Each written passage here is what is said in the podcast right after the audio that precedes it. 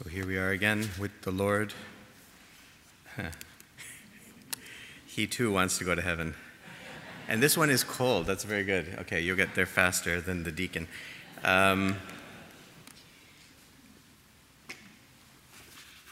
this is a great parish. You are preventative. You notice a need and then you deal with it. Very good. Keep that up, not just with guest preachers, but with each other. Um, so today, I, I realize always, it's sort of, I process verbally, so I realize afterwards what the theme was.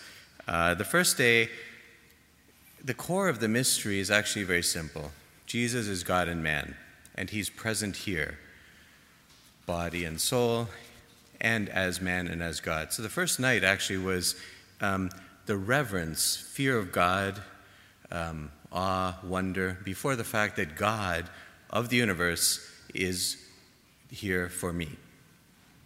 Not like my pet, like God. He's here for me to lead me, to guide me, to affirm me in the way that He wants. And since He created me, it's the only way that's actually worthwhile. Other voices can build me up, but I'm never really sure if they're going to bring me in a good direction. When God builds me up, it's surely good.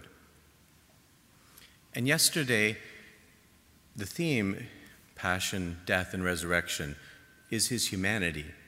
And we should have, uh, this is a very Christian thing, and it's where the Greeks did not get it. We should have a reverence in front of the humanness of Christ, his humanity. And therefore, realize what a gift each human being is for us. And I am not sure which one is more difficult. There is a lack of reverence for God and His things in our society. But there's an extreme lack of reverence for man and his things. John Paul II, Pope St. John Paul II, uh, in his first large encyclical, said, God, uh, Jesus reveals man to himself. That's a quote from Vatican II. And Pope John Paul, if you want to summarize everything he said and did and tried to witness to, it was that um, let's trust Jesus Christ to show us the way for mankind, but for every individual, man, woman, and child, which means my way too. I want to know who I am, what is the fullness of life for me. Um, there's only one who can tell me, and that's Jesus himself. So, spending time with Jesus in adoration reveals God to me. That sounds like a more traditional thing. Jesus Christ reveals the love of the Father to me. Yes, but he also reveals my deepest vocation because he is true man. He's truly human. So if I want to know what I should do, what I should aspire to, um, look to Jesus with reverence and awe. And in that sense, fear of man, because it is terrifying. For a human being in a broken world, both options are pretty terrifying. To take God seriously, believing that He takes me seriously, will definitely push me out of my comfort zone. If I spend time with the living God, um, it is partially true. He will destroy the old man. He will change me. He will touch my heart in ways that I may not even want. He will ask me to give up plans that are very dear to me. So, a contact with the living God can be terrifying if I'm not yet in love. But a contact with Jesus, true man, that part of him, can be equally terrifying because it will, maybe not more, but it will definitely challenge me to get out of my comfort zone, to give up plans that I hold dear to my heart, to give up hatreds, thoughts of revenge, pet comforts, um, in a pretty brutal fashion as well. Because he modeled everything. The Gospels contain everything we need for salvation. That's not just a theological truth like if I read them and I say yes to every sentence in the Bible, I'm guaranteed to go to heaven. My salvation means my purification and my redemption already beginning here on earth. And to take Jesus seriously, his model, what he did in time and space, and how he reacted as a model for me is extremely challenging. The imitation of Christ in the Middle Ages, that was a new devotion, just as St. Francis brought a new spirit, taking the incarnation very, very seriously. Out of that movement grew the modern, it was called the modern devotion, modern piety. It's funny to hear that now. That was like in the 1300s, but it was modern at the time. Thomas à Kempis was like cutting edge. I mean, it's almost uh, a 700 years ago, but that's why it is almost amusing to watch worldly people get excited about the latest piece of technology. It's, it's not even that far away from us. Three years ago, the latest piece of te- technology is now junk. It's not.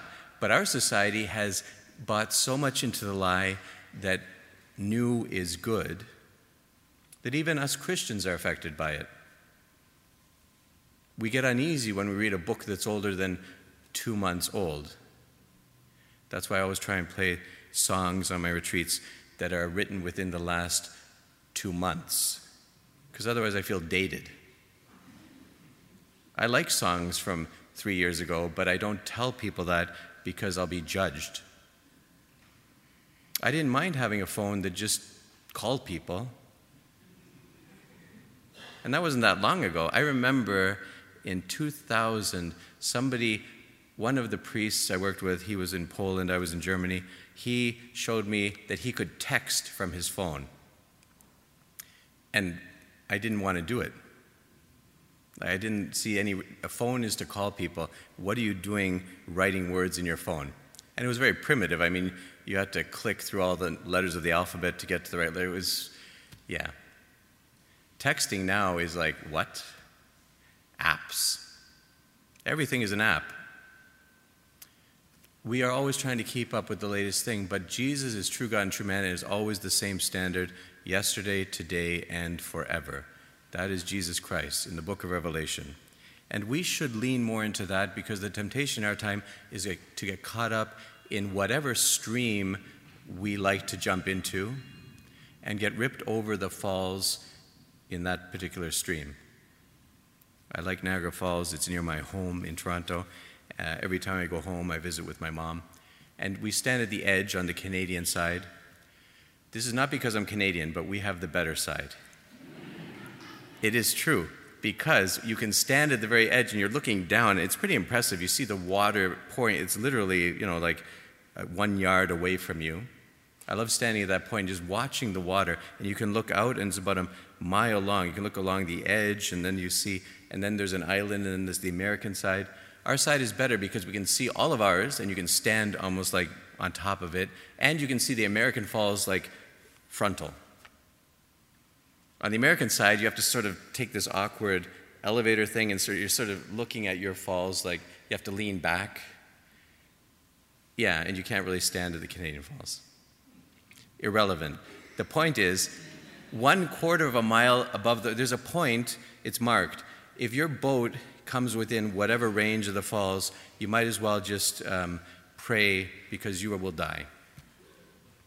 There's a point in every river above the falls where there is no turning back.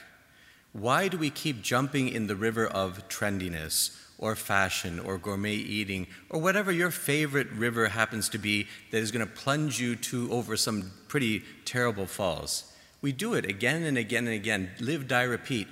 Excuse me, if this mission does nothing else for you, it would be good if you could name your favorite river of death.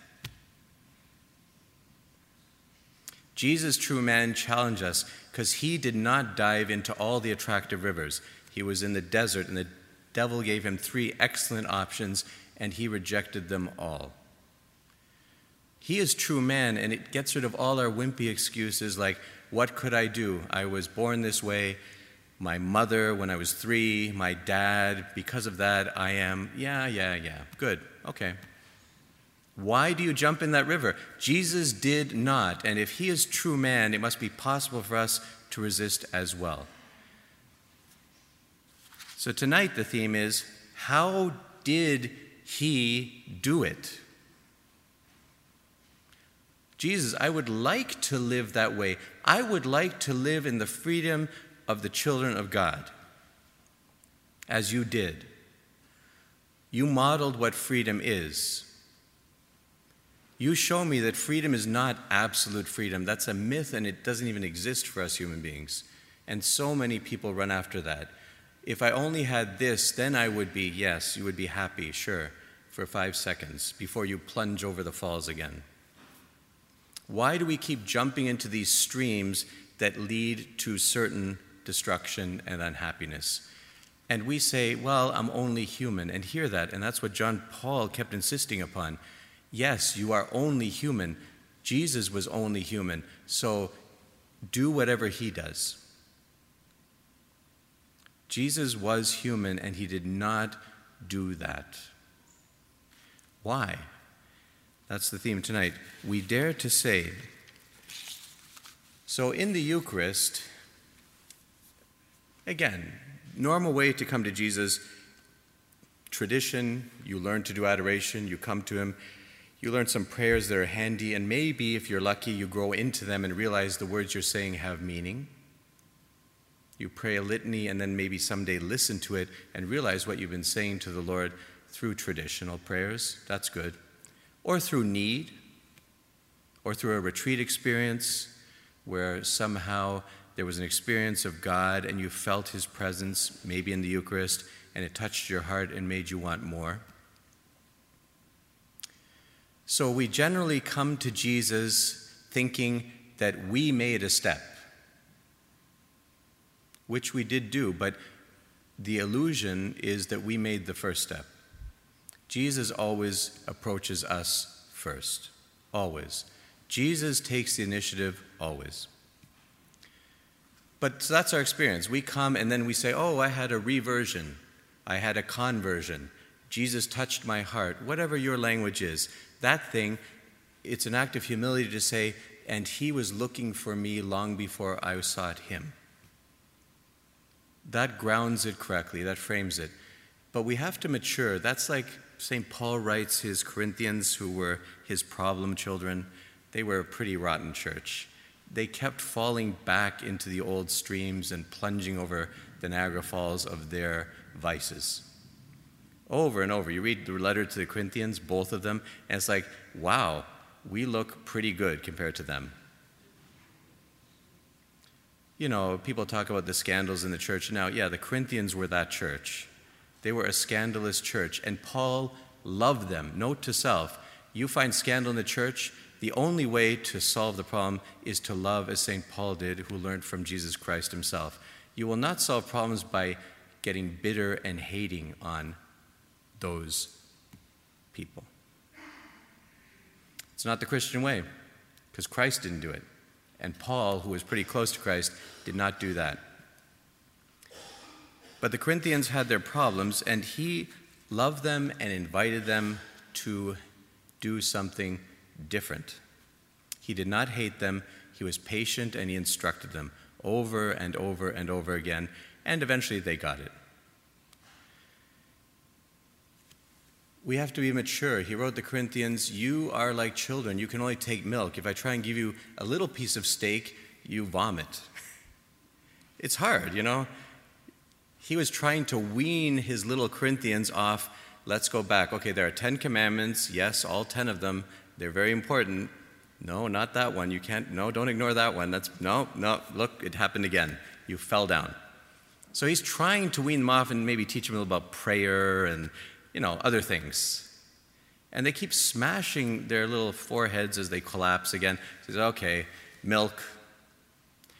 And he says, it's sort of frustrating for me. Like, you people, you know, timeline, normal maturing in spiritual life, you should be well on your way to waddling around on your own little feet and not needing milk. You know, you could eat peas at least or something.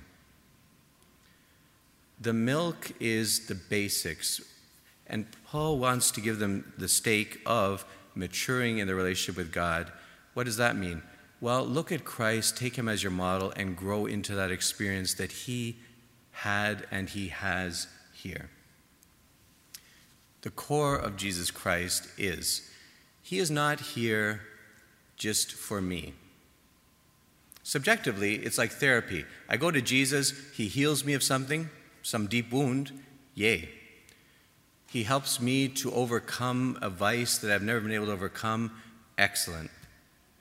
The danger for immature people who are beginning their spiritual journey is to think, so it's all about me. And then we, that's the problem. It slips back into, it's all about me, which is the, the basic problem that we all have. The step in maturity, the only step necessary really, is to realize He sought me first. That's good. And then to realize it's not about me, it's about the Father. Over and over again, Jesus witnesses to it in what he says, in what he does, in how he reacts. He is doing the will of the Father, and that does not crush him, it delights him. An immature Christian feels the restrictions. A mature Christian has a great joy in only having to do what God wants of him or her. And it's not a joke, it's not feign. It's really joy. I am so happy because I love God. Now I realize who sought me. And the best thing I could imagine is making him happy. So at the Eucharist, our first steps and they're baby steps, and what can you do? Don't get all proud on me. Um, we are babies at the beginning of our journey, but to stay a baby is a problem. To go back to the Eucharist always and ask Jesus for that little grace that I need, it's a bit like Herod in The Passion of the Christ. The way Mel Gibson paints him, wow, that is quite the repulsive figure because he's a big baby, he's a man child. Can you do a little miracle for me? And notice, Christ doesn't even talk to him. He says no word. To Pilate, at least he has a conversation. But Herod, what can you say to the man child? Do a little miracle for me and I'll believe in you. As if we're doing Jesus a favor by believing in him. It's all about Herod and not about Christ. Christ is about to die. He's been beaten up pretty badly, and all Herod can think of, how can Jesus do something for me? That's the milk stage. The mature stage is to realize, can I do something for you? That's about it. There are great books on the spiritual life. That was the summary of all of them. Yes, and I've copyrighted it, so do not dare. You can steal it. It's that simple. That's spiritual life. Either we're babies or we're growing. To stay a baby all your life is horrendous, and the chances that you can stay in that stage are low. You will probably fall off the wagon. The danger is grave. If you want to stay a baby all your life, the chances are you will probably die. A man child, a woman child is not a good thing in the spiritual life. How long should it be before you get mature and start to ask Christ what He wants? Um, there's no rule there. Some people develop quicker, some develop slower. But if you're not developing, bad sign. Because Jesus Christ, who reveals man to himself, Pope St. John Paul II, Vatican II, he reveals that there should be a journey of growth. The mature saint is not the same as he was a day ago. Every day is a step further on the journey with Christ and often to Calvary, but you don't stand around doing nothing. So, coming to adoration, coming to Jesus here tonight in the Blessed Sacrament, often we come to ask for something. We may spiritualize it a bit I just want to be with you, but actually, what we want is a little bit of peace and quiet in the turmoil of our lives. We are really often looking more for a pill, a therapy, a solution, than to be present for Him and ask Him, What would you like?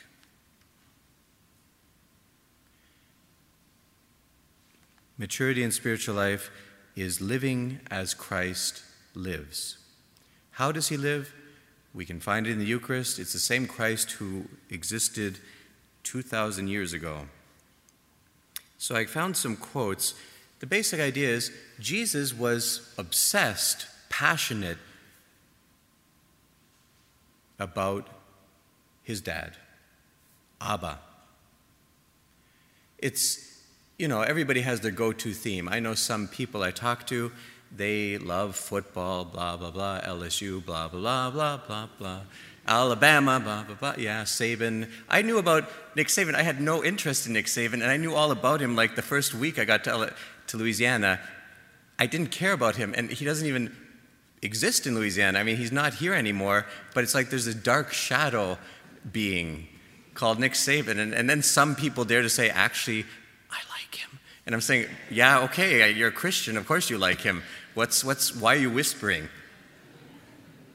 You like Nick Saban? Shh!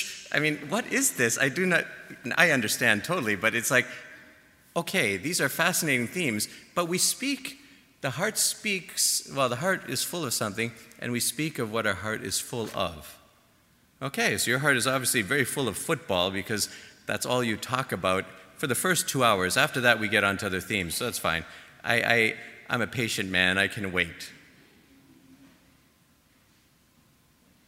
we speak of what we care about. Jesus, look at the Gospels, that's why they're very valuable. How many times they just sort of break out spontaneously talking about the Father? Oh, yeah, the birds. The Father made them. Yes, I know, Jesus. Could you stop? You're always talking about the Father. Yes, He is. And that's sort of the point. Why is Jesus, true God and true man, an example for me? Because He's obsessed with the only thing that really matters the will of His dad in heaven.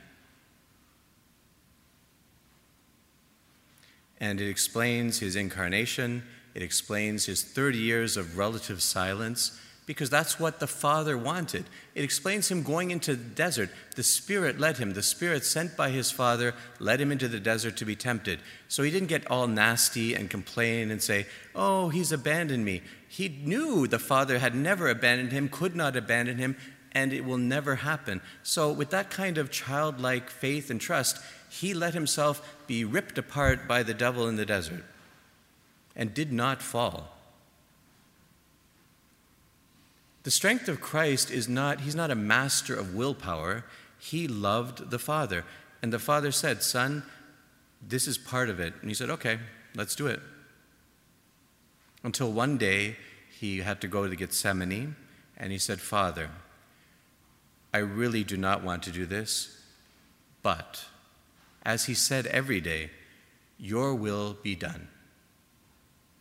If we isolate Gethsemane and make it like a, whoa, that was a crazy moment where Jesus had to be really heroic, that's what we do often, children in the faith. Because we don't believe that he did that every day, good days and bad days, in sickness and in health. He was just faithful. And one day, it was really, really, really tough, called the day he died. But it was as tough as the day before, actually. Jesus spoke about the Father. At cocktail parties, at dinner with Pharisees, alone, what did he do? He was alone on the hill he didn't pull out his phone and start playing Candy Crush? I mean, it seems bizarre, but I know people, adults, who play these games on their phones. It's like, oh, but it came installed with the phone. Yes, I will show you how to erase that thing. It's not that hard. No, but I might need it. You will never need that game. You're mature. You're, are you three years old or older? You don't need that game. No, but it just helps me pass the time. Yeah, well, I don't know, but Jesus, when he was on the hills at night, he was not playing his favorite little, but it's free. Yeah, okay, whatever. Can you imagine Jesus? What would Jesus do with his iPhone or his Android? I don't know, but I don't think he'd be doing what I do sometimes. And we're not talking about the, the problematic stuff, like looking on the internet for garbage. Or, no, what could I do? It appeared on my screen. Yeah, you helpless thing. Poor you. Help, help. It just appeared on my screen, so I had to keep clicking. Yes, whatever. Would Jesus do that? I'm not going to tell you the answer. All I know is he was obsessed with the Father. And when he had a free moment, Dad, that was a great day. Dad, that was a terrible day. Like Peter did it again. Dad, that was very beautiful. That woman caught in adultery, um, her openness, very beautiful. Thank you, Father. That's what I came for. That Pharisee was so hard hearted. I did everything I could, and he would not yield. Father, what can we do for him? Jesus' life is a conversation with the Father. So we see it especially when he's alone, he's talking to the Father. When he's with friends, he's talking about the Father. When he's preaching, he says what the Father would want. How does he know? Because he knows. He doesn't assume, he doesn't guess, he doesn't speak in the name of the Father without knowing. So when we come to Jesus in the tabernacle, in the adoration chapel, or here in adoration, see, this is, this is the theme for the spiritually mature. I guess that's why you're here tonight. Maybe. Um, look at him and realize he was busy before we got here. Because if we're immature, we think, like, poor Jesus, he's waiting in the tabernacle all alone. Man, won't anybody come and visit me? And there are certain preaching motifs that are very cheap hacks, and they cheapen Jesus' presence there as if he's just, he's like um, codependent on me. Poor Jesus, how did you do it so long? Oh, here I am again. Oh, and it's like a big dog. And he's going, Oh, yes, you're back. Whew, finally, my existence is fulfilled. No, he is fine with the Father. He's a big boy. When we leave this church tonight, Jesus is totally good because he's at one with the Father, and their conversation in the Holy Spirit is deep and intimate and eternal. And when he became man, that did not change. And if you read the Gospels with that eye, look at how much he speaks about the Father. He scandalized the Jews because you did not speak about the living God in that intimate way. Jesus did not to teach us a lesson or to open a new path to the God that we cannot know. He did not know how to do otherwise. So, Jesus, he does not need a therapist. Don't worry, he's fine. When you leave, if you never come back again, he will be very sad. But I mean, his primary interest is the Father. He has more than enough to talk about with him forever. You're not doing him a favor by coming. And if you get a cure or a conversion or a reversion, it's not because he's been waiting for you and had nothing better to do. It's an overflow of his conversation with the Father and listening to the Father and learning from him, he cannot do anything but love as the Father loves. So when you come into his presence, of course he will love you. Because he's in the school of love, which is that eternal exchange between the Father and the Son and the Holy Spirit. Um, he's good. And he suffers because we don't want to enter into that communication of love. That is the suffering of Christ. And he did everything he could to make it possible, and the suffering that we still don't want it is immense.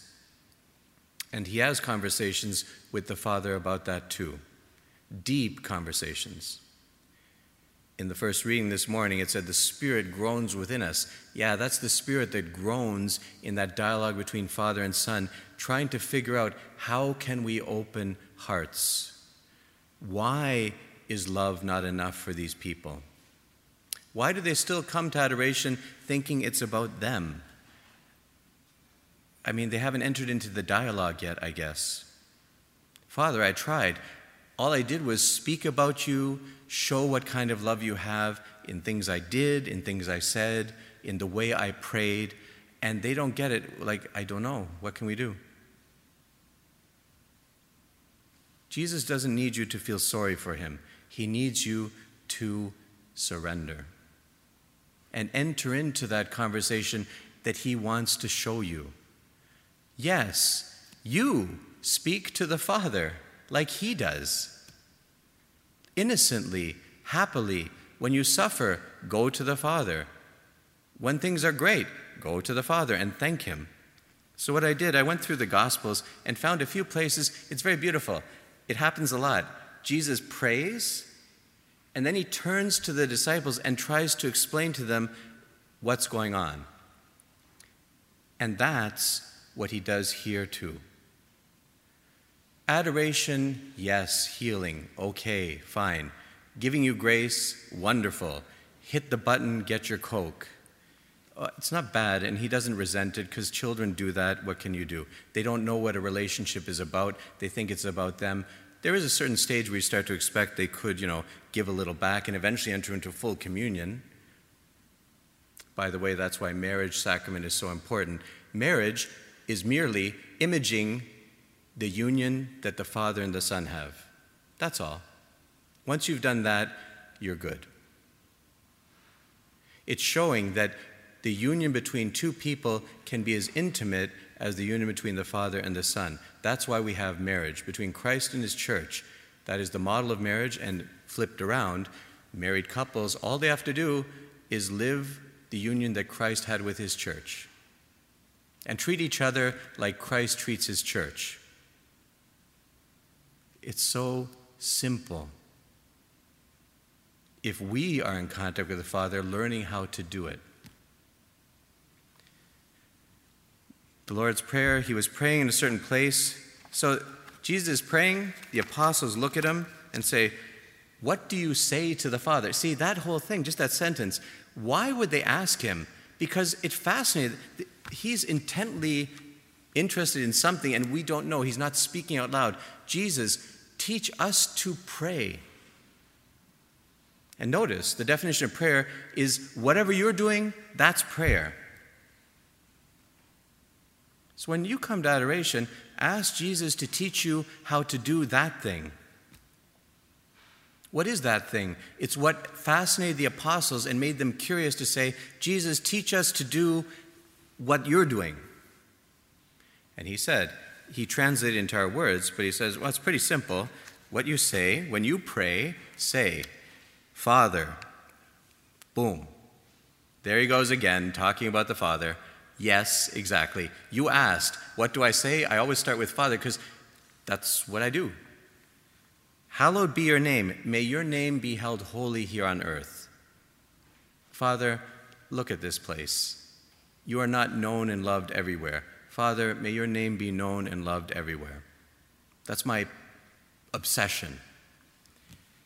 Your kingdom come, your will be done. So, Father, just as I ask every day, you know, what do you need of me? That's the question for him. Your will be done. Give us each day our daily bread. Jesus lived day by day. He did not have a place to rest his head. Foxes have their holes, animals have their lairs. The Son of Man has no place to rest his head because that's what a person in love with the Father does. Every day is a new chance to love again. And that's not a problem, that's beautiful. Here he translates for us Jesus prayed, Forgive them their sins, as he did on the cross. Forgive them, they don't know what they do. Translated to us, it's forgive us, because we're the ones who are causing the problem. So he does say, Okay, children, you should say, I say, forgive them.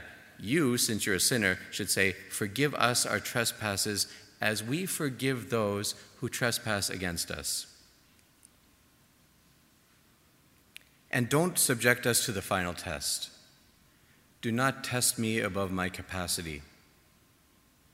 Jesus prayed that.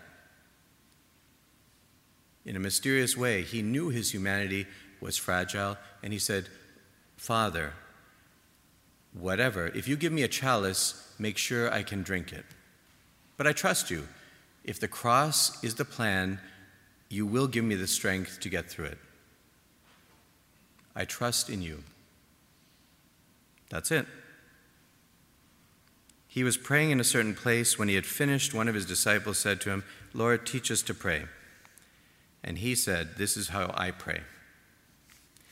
Jesus showed how he prayed. At that time, Jesus said in reply, I give praise to you, Father, Lord of heaven and earth. It's like it bursts out. He shares something of his intimate, heart to heart dialogue with the Father. We don't have many of these, they're very valuable. I thank you.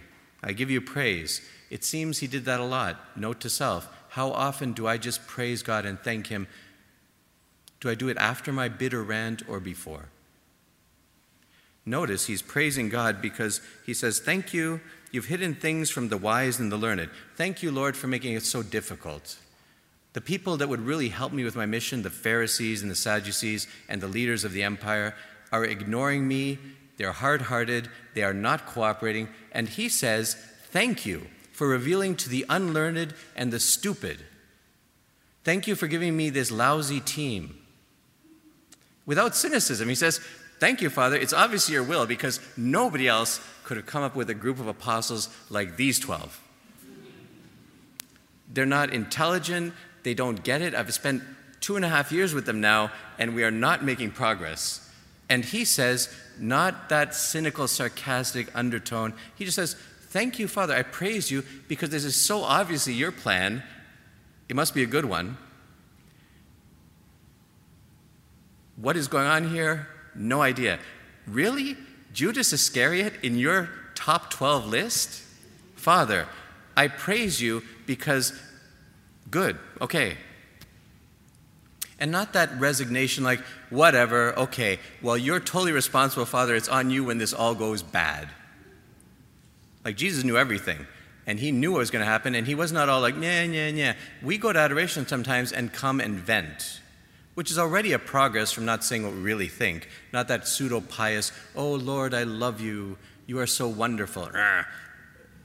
When we get more mature, we start saying what we really have on our heart, which is like, Lord, your plans are garbage.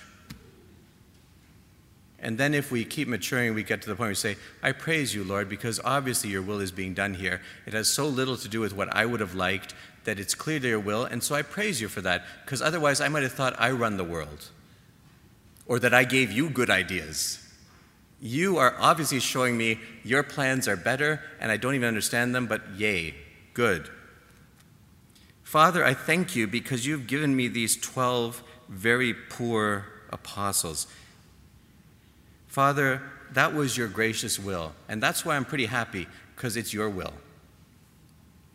Then he turns to us. All things have been handed over to me by my Father. He's telling us that in the tabernacle and on the altar tonight.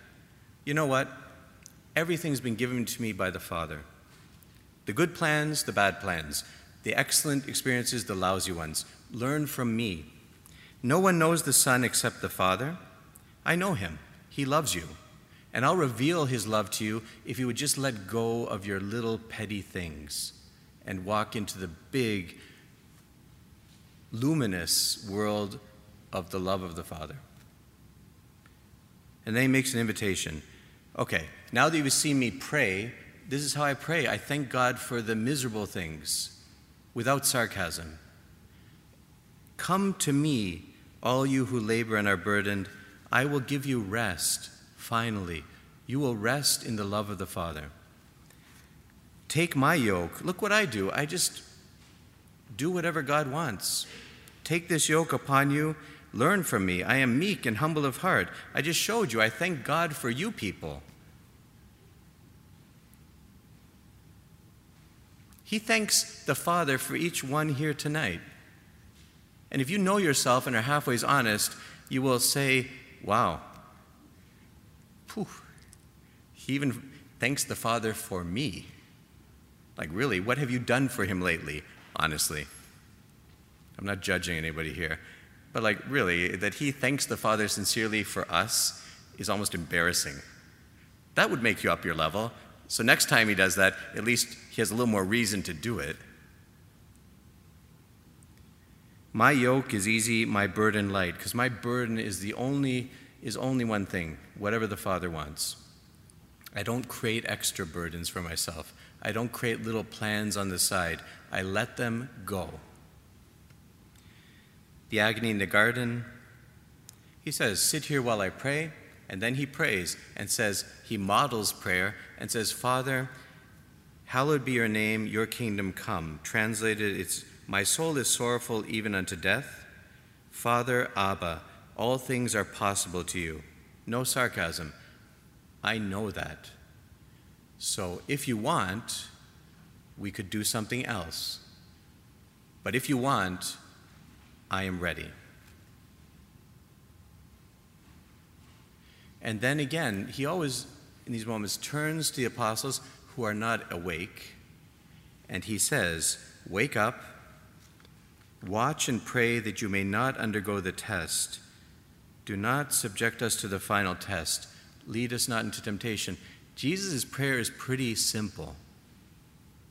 He told us how to pray, and now he's telling him again, gentlemen, pray.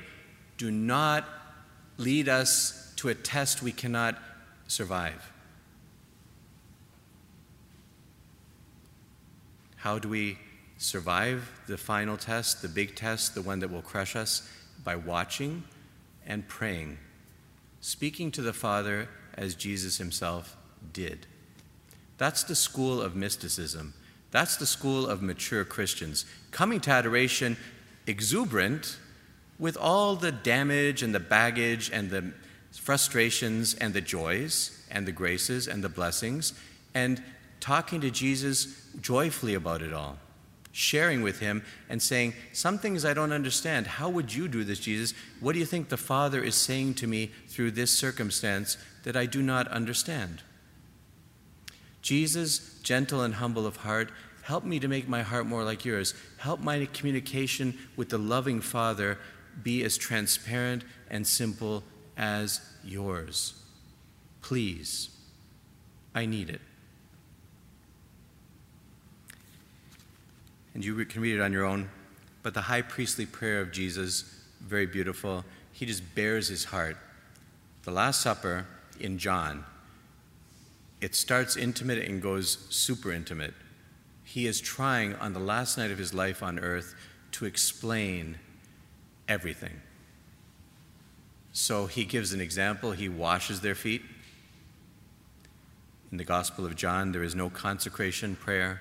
Uh, the moment of the consecration is taken up by this symbolic action because John probably wrote the last gospel. They already knew what happened that night, but he said there's a huge detail missing. At the beginning of that meal, he, like a slave, bent down and washed our feet so we would understand what Eucharist is.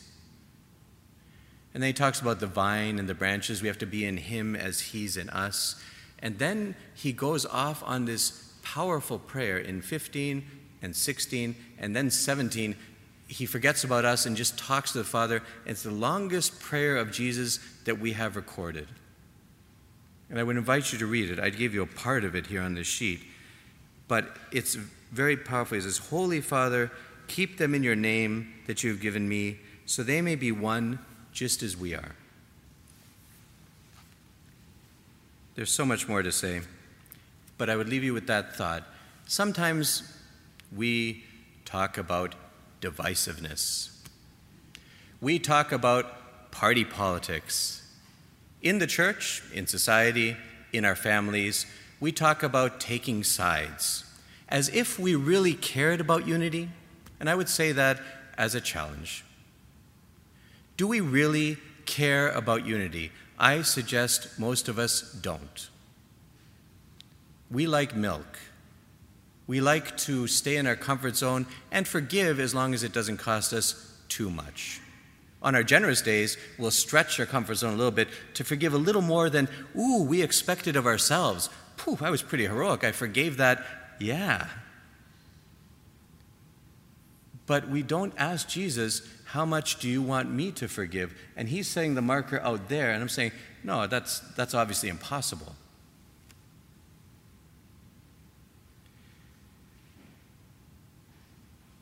we don't believe that everything is possible for God.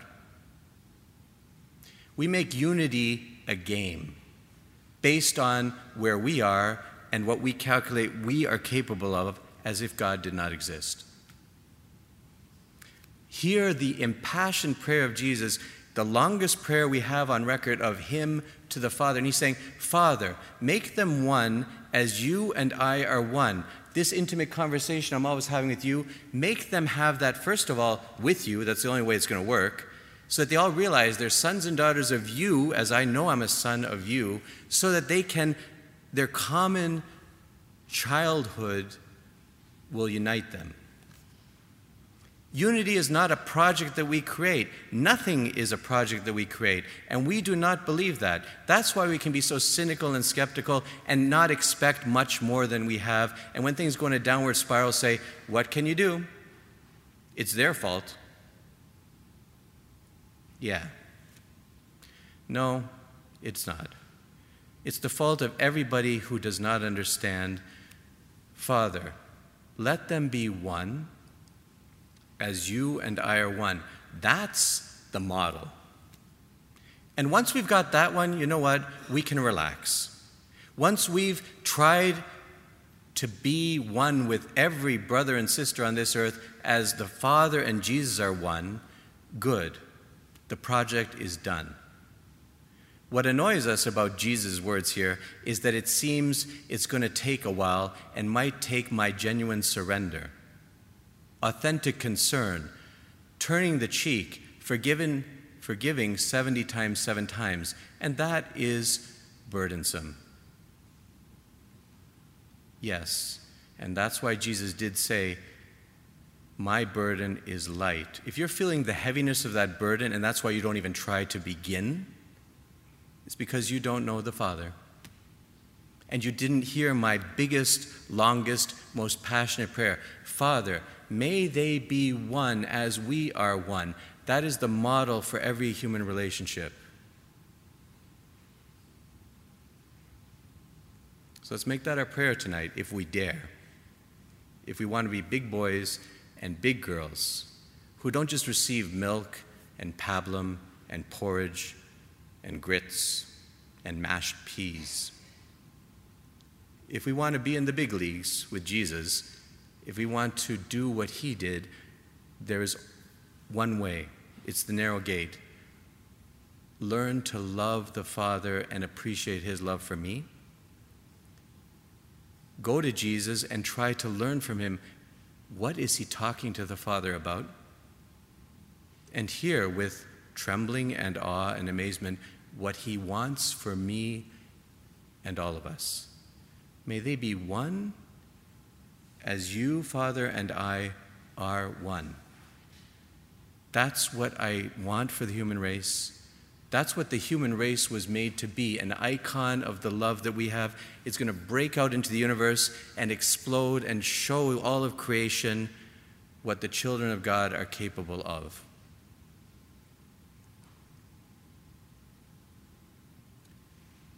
Old quote they say Christianity is an experiment that's been tried and failed. And you know what a famous person said it hasn't failed, it just hasn't been tried. Maybe we could be the generation that actually tries. Father, may they be one as you and I are one. Not more. We don't have to exaggerate. Not less that would be selling Jesus and his passion cheaply. Just the same. Father, may they be one as you and I are one.